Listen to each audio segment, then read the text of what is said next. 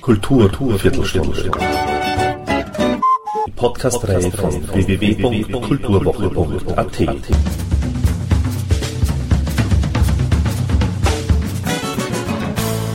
Präsentiert von Manfred Horak. Die Gitarristin Julia Malischnik veröffentlichte mit der Doppel-CD City of Dreams einen ganz speziellen Klangreigen mit insgesamt 26 Stücken, darunter 15 Eigenkompositionen, virtuosen Interpretationen und Bearbeitungen von unter anderem Johann Sebastian Bach. Aber sie ist auch Komponistin, die Geschichten erzählen kann und also auch als Sängerin auf dieser CD zu hören ist Herausragend dabei ihre Komposition City of Dreams, das sämtliche musikalische Grenzen hinter sich lässt und Julia Malischnik sich zudem als Sängerin mit Soul-Esprit präsentiert. Sensibilität und Selbstbewusstsein geben sich bei Julia Malischnik die Hand, hinzu kommt die souveräne Technik der auch bereits international bestens arrivierten Konzertgitarristin. Apropos Hand. Neben ihrer unverwechselbaren Handschrift als Gitarristin überzeugt das Album auch noch mit einem audiophilen Klang Julia Malischnik ist außerdem Intendantin eines Gitarre-Festivals, nämlich von La Guitarra Essential – The Art of Guitar am Millstättersee in Kärnten. Wie sie sich als Künstlerin sieht, was ihr als Gitarristin besonders wichtig ist und warum es ihrer Meinung nach verhältnismäßig wenige weibliche Gitarristen gibt, darüber sprachen wir in aller Ausführlichkeit und somit gleich mal Ton ab für Julia Malischnik. Das erstaunt mich insofern immer wieder, weil natürlich auf der Uni fast nur Gitarrestudentinnen oder eben zum größten Teil Gitarrestudentinnen kursieren. Es gibt genug Gitarristinnen in dem Sinne, aber es ist als Frau einfach noch umso wichtiger, mit Eigenständigkeit auf sich aufmerksam zu machen. Und das haben eben nicht viele, weil viele reproduzieren, interpretieren eben die alten Werke, die eh schon da sind. Und dann gibt es halt eben ein paar, die einfach aufgrund unglaublicher Virtuosität und Fingerfertigkeit Öffentlichkeit und von mir aus ein Ausdruck dann, also Aufsehen erregen und äh, einfach sich Bekanntheit dann erwerben. Das Geheimnis quasi ist einfach eigentlich das, wenn es gelingt, das eigene Ich zu finden und damit durch die Welt zu reisen. Und dann ist es wurscht, ob du Frau oder Mann bist. Es ist halt einfach, es ist glaube ich immer schwierig für jeden. Vielleicht ändert sich das nochmal. Aber ich glaube, es ist gar nicht so wichtig, ob Frau oder Mann. Ich meine, das spielt sicher eine große Rolle trotzdem natürlich, dass, dass die Frau irgendwann will sie eine Familie haben und manche schon früher, dann kennen sie vielleicht gar nicht zu dem Schritt kommen, der Findung, was man eigentlich will und des eigenen Weges. Aber ich glaube, im Endeffekt ist es eine Definition, was dann eben wichtig ist. Also mir ist einfach die Musik und die und Karriere ist jetzt vielleicht übertrieben, aber trotzdem, ich habe meinen Weg vor mir ich, ich sehe den einfach, ich spüre den, ich weiß, da gibt es noch ganz viel zu machen und da will ich unbedingt hin und das hat halt dann die Priorität. Und das ist dann das wahrscheinlich, was einen dann weiterbringt, weitertreibt.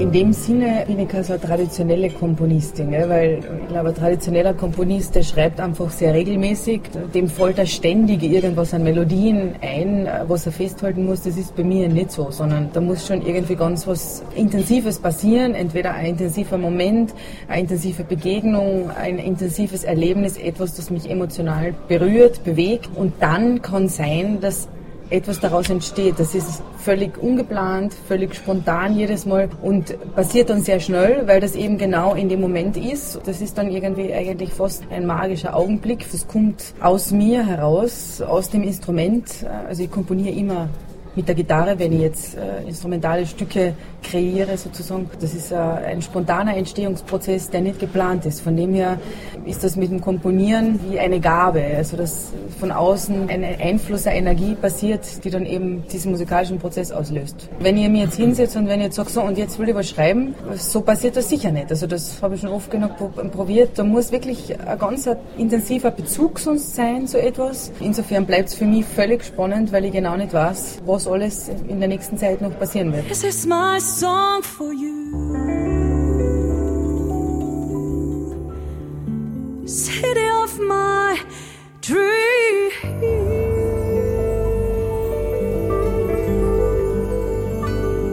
Bei Texten ist es vielleicht nicht ganz so stark, dass ein, dass ein, ein Moment oder so so berühren muss, sondern irgendwie etwas Gesamtes. Aber da muss auch etwas passieren. Also wie gesagt, die meisten Texte auf der CD, die sind eben durch, durch meine Argentinienreise damals, die, die ich sehr intensiv wahrgenommen habe, entstanden genauso völlig ungeplant, völlig spontan. Und das ist dann einfach wirklich, man sitzt da und nimmt plötzlich das Papier und den Schreiber und man schreibt und schreibt. Das ist fast wie in Trance irgendwie passiert ist. Das passiert da sofort in der Versform oder in der Liedform. Ich bin da natürlich ein sehr poetischer Mensch sowieso. Also, dass wenn ich was schreibe, weiß ich einfach genau, okay, was schreibe ich jetzt? Also, ich bin mir einfach dessen bewusst, was passiert. Und eben, wenn ich ein Lied komponiere, dann ist das Poesie. Und das ist ja sofort in der richtigen Form. Und deswegen ähm, geht es manchmal schneller und manchmal langsamer, dass man ein Stück dann fertig kriegt. Aber eben, so wie es da in dieser schöpferischen Phase da nach Argentinien passiert ist, sind die alle aus mir heraus. Und ich habe einfach nur geschrieben, geschrieben, geschrieben. Und dann war das Stück eigentlich da und dann kam dann später eigentlich die Melodie dazu.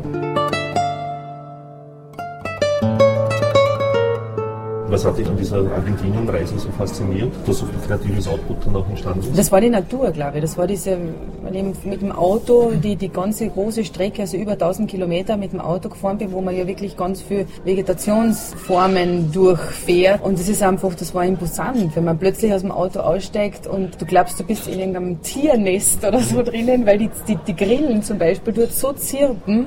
Das ist unglaublich, wie in einem Dschungel.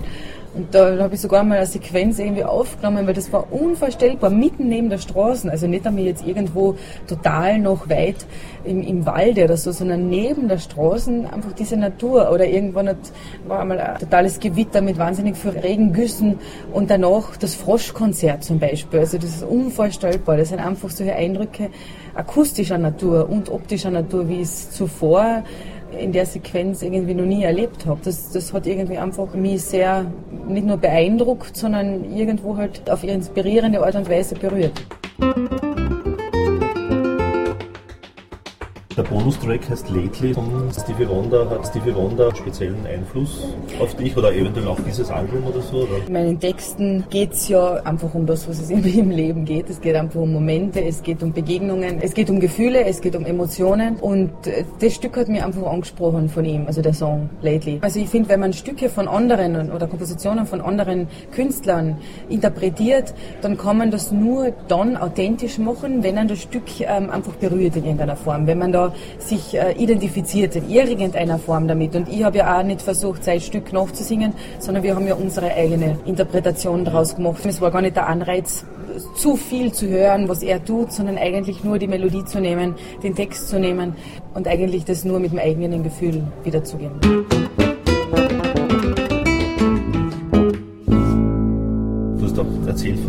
Festival im, im südlichsten Teil und mehr an die Leute zwar aus der Region, aber doch von sehr Nein, die fliegen, ja, die fliegen. Also das ist wirklich ja. eigentlich, wenn du jetzt nur die Leute aus der Region, das wäre nicht so wirklich befriedigend. Dadurch, dass die eh so am Ende der Welt angesiedelt sind, brauchen die unbedingt von außen Besucher quasi. Und da gibt es keinen anderen Weg eigentlich als, als flugtechnisch, wo eh der Flughafen so klein ist, dass man Angst hat, dass man nicht im Meer landet, sondern gerade noch auf der Landebahn. Das, das hat eben ein, ein argentinischer Dirigent zusammen mit seiner österreichischen Frau, die haben das dort etabliert und ist eigentlich mehr mit äh, sowieso der Klassik-Schwerpunkt und eigentlich mehr mit Orchester und Solisten und ich habe aber dort eben ein Solokonzert und Workshops gegeben und war für mich total eine wichtige Erfahrung.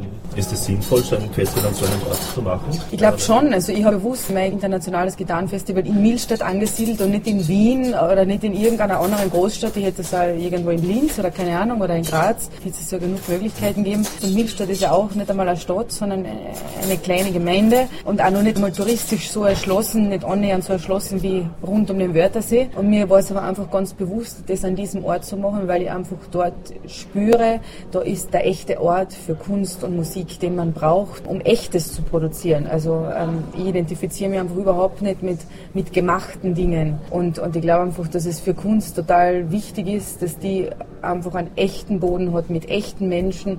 Natürlich wird es jetzt dann länger dauern und, und wird die Aufmerksamkeit und die Berichterstattung dann vielleicht nicht die gleiche sein wie in einer großen Stadt.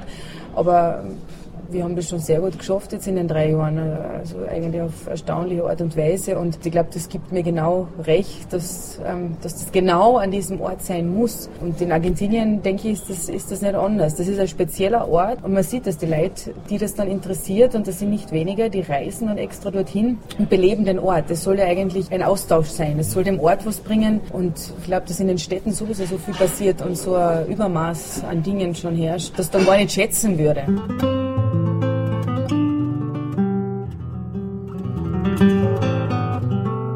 Es ist ja eingebettet in den Musikwochen. Die Musikwochen sind aber trotzdem zum größten Teil in der Stiftskirche und das war mir natürlich das Anliegen, dass wir an, an, einfach einen großen Soll brauchen, äh, wo jetzt in dem Fall man natürlich sowieso Verstärkung braucht. Da ging es jetzt nicht darum, einen Soll mit der tollsten Akustik zu kriegen, was die Gitarre sonst, wenn sie solistisch ist, immer braucht, sondern in dem Fall war es mir wichtig, ein großes, größeres Podium, sagen wir mal so, einzuladen, da einladen zu können, als es eben sonst im Normalfall bei den Gitarrenkonzerten der Fall ist und da gehen jetzt doch fast 500 Leute rein und das ist eigentlich, finde ich, die perfekte Größe, um aufzuzeigen, was eigentlich alles möglich ist, um Künstler eben einer bestimmten Größenordnung einzuladen, auf der einen Seite und auf der anderen Seite trotzdem noch, um nicht, wenn das schon wieder 1000, 1500 Leute sind, ist diese Intimität, die trotzdem da noch da ist, dann schon wieder nicht mehr so leicht gegeben. Also wenn jetzt zum Beispiel der Paco de Lucia in der Wiener Stadthalle spielt, vor, weiß ich nicht, 1500, 2000 Leuten, ist der Künstler natürlich unerreichbar gell, für, den, für das Publikum. Und bei uns in Müllstadt sind das jetzt 500 Leute und, und das finde ich einfach ideal. Also mir als Künstlerin persönlich ist es immer wichtig, einen persönlichen Zugang zum Publikum herstellen zu können. Das kannst du nur bis zu einer bestimmten Größe. Das ist gerade für das Publikum, dass das das wahnsinnig schätzt. Wenn das jetzt in einem großen Saal stattfindet, wo der sich trotzdem dem Künstler noch nicht so meilenweit entfernt fühlt, sondern er weiß, er könnte zumindest hinterher ihm noch die Hand schütteln können. Gell? In, in einer Stadthalle ist das undenkbar. Da ist der Künstler einfach irgendwie Gott. Gell? Es ist für mich schon sehr äh, stressig in dem Sinne, oder es ist schon ein gewisser Druck, wenn man weiß, naja, wenn man eben noch nicht weiß, was nächstes Jahr denn entstehen wird, weil eben, wie gesagt, meine musikalische ähm, Kreationsweise ungeplant ist. Ähm, und ich weiß natürlich, dass man da ganz viel planen muss. Das bleibt halt immer spannend, aber im Endeffekt reagiere ich und agiere ich eh mit meinem Bauchgefühl war ja eigentlich mein Ansatz, etwas für das Land zu tun. Das habe ich ja nicht in Eigeninitiative für mich als Person schon gar nicht äh, äh, kreiert, sondern das war mir wichtig, dass man etwas schafft, was dem Land aufmerksam macht auf ein Instrument, mit dem einfach eigentlich viel mehr möglich ist und viel eine größere Präsentation möglich ist, als es bei uns bisher eigentlich passiert, weil einfach die Gitarrenszene eine sehr geschlossene ist, wie einfach das in, in allen Sparten irgendwie der Fall ist. Und das war eigentlich mein größtes Anliegen, da insofern zu vernetzen, als dass ich die Gitarre in all ihren klanglichen, vielfältigen Möglichkeiten mit möglichst vielen anderen Musikern gemeinsam zu präsentieren. Und ich glaube, da habe ich schon einen großen Schritt schon einmal geleistet. Und da ergeben sich ja dann, sobald man mir irgendwie da etwas gegründet hat, sozusagen, wo man in irgendeiner Form wahrgenommen wird oder, oder teilweise irgendwo im Zentrum steht, ergeben sich immer wieder Vernetzungen. Mein Anliegen war es eben nie, so wie die, wie die klassischen Gitarristen, die eigentlich alle darauf trainiert werden, alleine ihren Weg zu gehen. Oder natürlich sehr viele Solo-Musiker natürlich schauen müssen, dass sie ihren Weg machen, aber das habe ich ja allein schon gesagt, dass ich mich mit so vielen Musikern allein schon auf der CD jetzt da irgendwie zusammen getan habe oder die gesucht habe. Allein das zeigt ja eigentlich ähm, meinen Weg der der Vernetzung und Kooperation, weil ich einfach glaube, dass ohne dem äh, viel weniger möglich ist. Aber als Klassikkünstlerin begreifst du dich nicht, oder?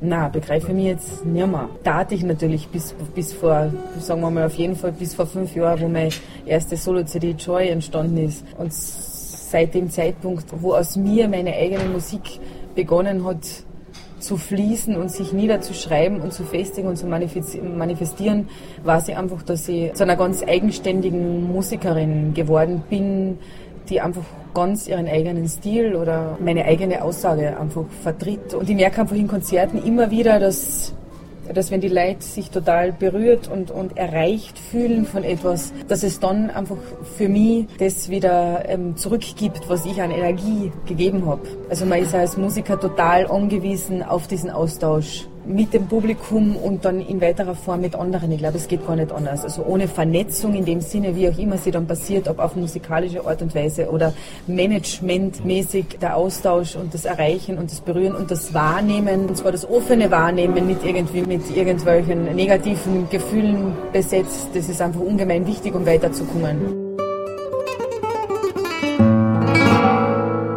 Bin natürlich Gitarristin. Das war ich immer, mit dem bin ich geboren, mit dem ich aufgewachsen. Die Stimme, die war halt immer da, die war nicht, die war nicht so bewusst eingesetzt wie das Instrument, weil ich das jetzt auch nicht studiert habe und so weiter. Also das ist einfach nebenbei in der Entwicklung einfach parallel irgendwie einhergegangen. Hat sich dann aber jetzt einfach in den letzten Jahren so entwickelt, dass eben daraus meine eigenen Texte, meine eigenen Lieder und der eigene Umgang auch mit dem Instrument entstanden ist. Und insofern war halt einfach die Überlegung, okay, jetzt ist da einfach so viel ein Repertoire da, was macht man? Macht man einfach komplett zwei getrennte CDs, die man auch komplett unabhängig voneinander released. Das wollte ich dann aber einfach nicht, weil ich einfach sehe, dass ich mit so einer Musikerin entwickelt habe, die einfach beides ist, die Gitarristin ist und die die Stimme hat. Ich würde mir jetzt gar nicht als Sängerin bezeichnen wollen, weil dann bin ich in einer Sparte, in die ich vielleicht einfach auch gar nicht ähm, einkehren kann und gar nicht eingehören will. Und das ist einfach das Spezielle, was zusammen zusammengehört. Und es ist natürlich jetzt immer der Unterschied, wenn ich jetzt selber ein Solokonzert spiele, dann bin ich die Gitarristin und irgendwo setze ich vielleicht die Stimme ein.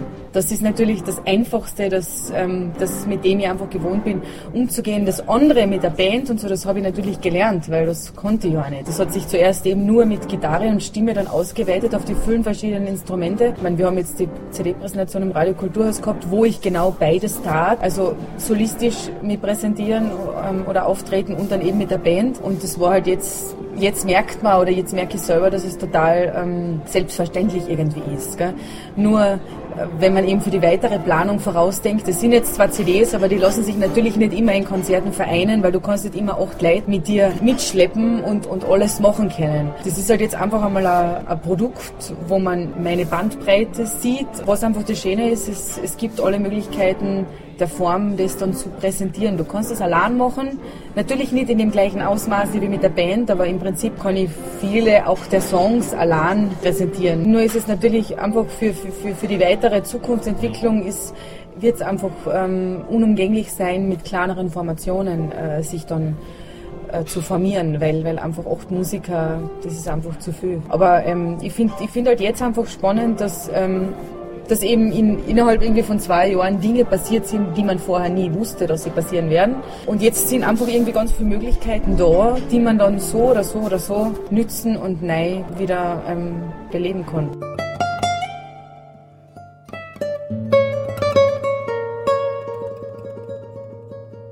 Wenn ich nur Gitarre spiele und ja nur für meinen eigenen Klang verantwortlich bin, ist mir immer der Klang am allerwichtigsten gewesen. Nicht die Schnelligkeit, nicht äh, äh die Virtuosität zeigen zu wollen, sondern mir geht es immer um den Klang. Und das, glaube ich, ist einfach die Hauptaussage meiner Musik, der Klang.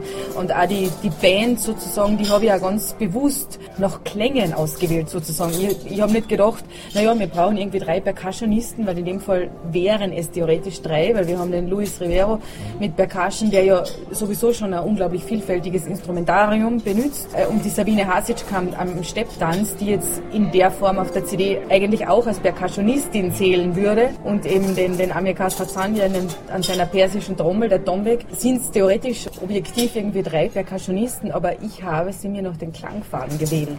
Also für mich war es einfach so, dass die Stepptänzerin, die Sabine Hasitschka, dass die mit, mit, mit ihrem Stepptanz einfach eine Klangfarbe erzeugt, die der Percussionist nicht bringen kann. Und, und dadurch erzeugt sie natürlich eine Dynamik, die unglaublich befruchtend ist für das ganze Projekt. Und der Amir Kasra an der, an, der, an, der, an der persischen Trommel, der hat wiederum eine komplett andere Klangfarbe. Das ist vielleicht nur, ähm, die hat nicht so viele Klangfarbenmöglichkeiten, das ist irgendwie eine Klangfarbe.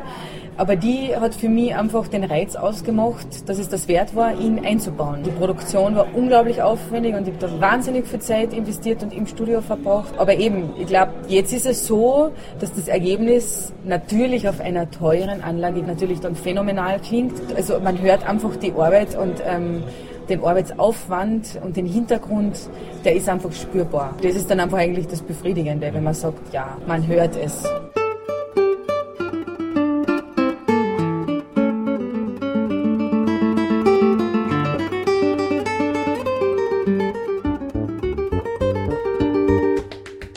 Mir geht es einfach um, um die Echtheit. Also das war mir das Allerwichtigste. Bei einer Aufnahme finde ich, die muss genauso klingen, wie wenn ich in einem kleinen oder in einem großen Saal, wo auch immer ich spiele, aber der muss sich so anhören, wie ich mich höre, wenn ich spiele. Es wäre mir nichts ferner daran gelegen, meine Stimme irgendwie so herum, ist ja alles möglich, so herumzustellen mit Filtern, dass es zwar vielleicht total super und lässig und ich keine Ahnung was, schon fast nach einer schwarzen Stimme klingt, sondern es war mir total wichtig, dass das genauso klingt, wie ich klinge und eben die Vorzüge herausstreicht, wie es eben sonst in einem Konzert eben auch beeinflussen kann. Das Einspielen, das ist relativ zügig gegangen. Auch meine Solo-Sachen zum Beispiel, die habe ich in einem Tag aufgenommen. Also da waren nicht mehr als, als, als vier Aufnahmetage. Die Arrangements, klar, die sind, die sind irgendwie, die sind schon gestanden, aber so, so kleine Zwischendinge, die sind dann schon beim Proben noch entstanden, wo sich noch der eine oder der andere dort irgendwie eingebracht hat. Aber klar, das Arrangement, das ist, das ist fix und fertig da gestanden. Die Form an sich. Thank you and good night.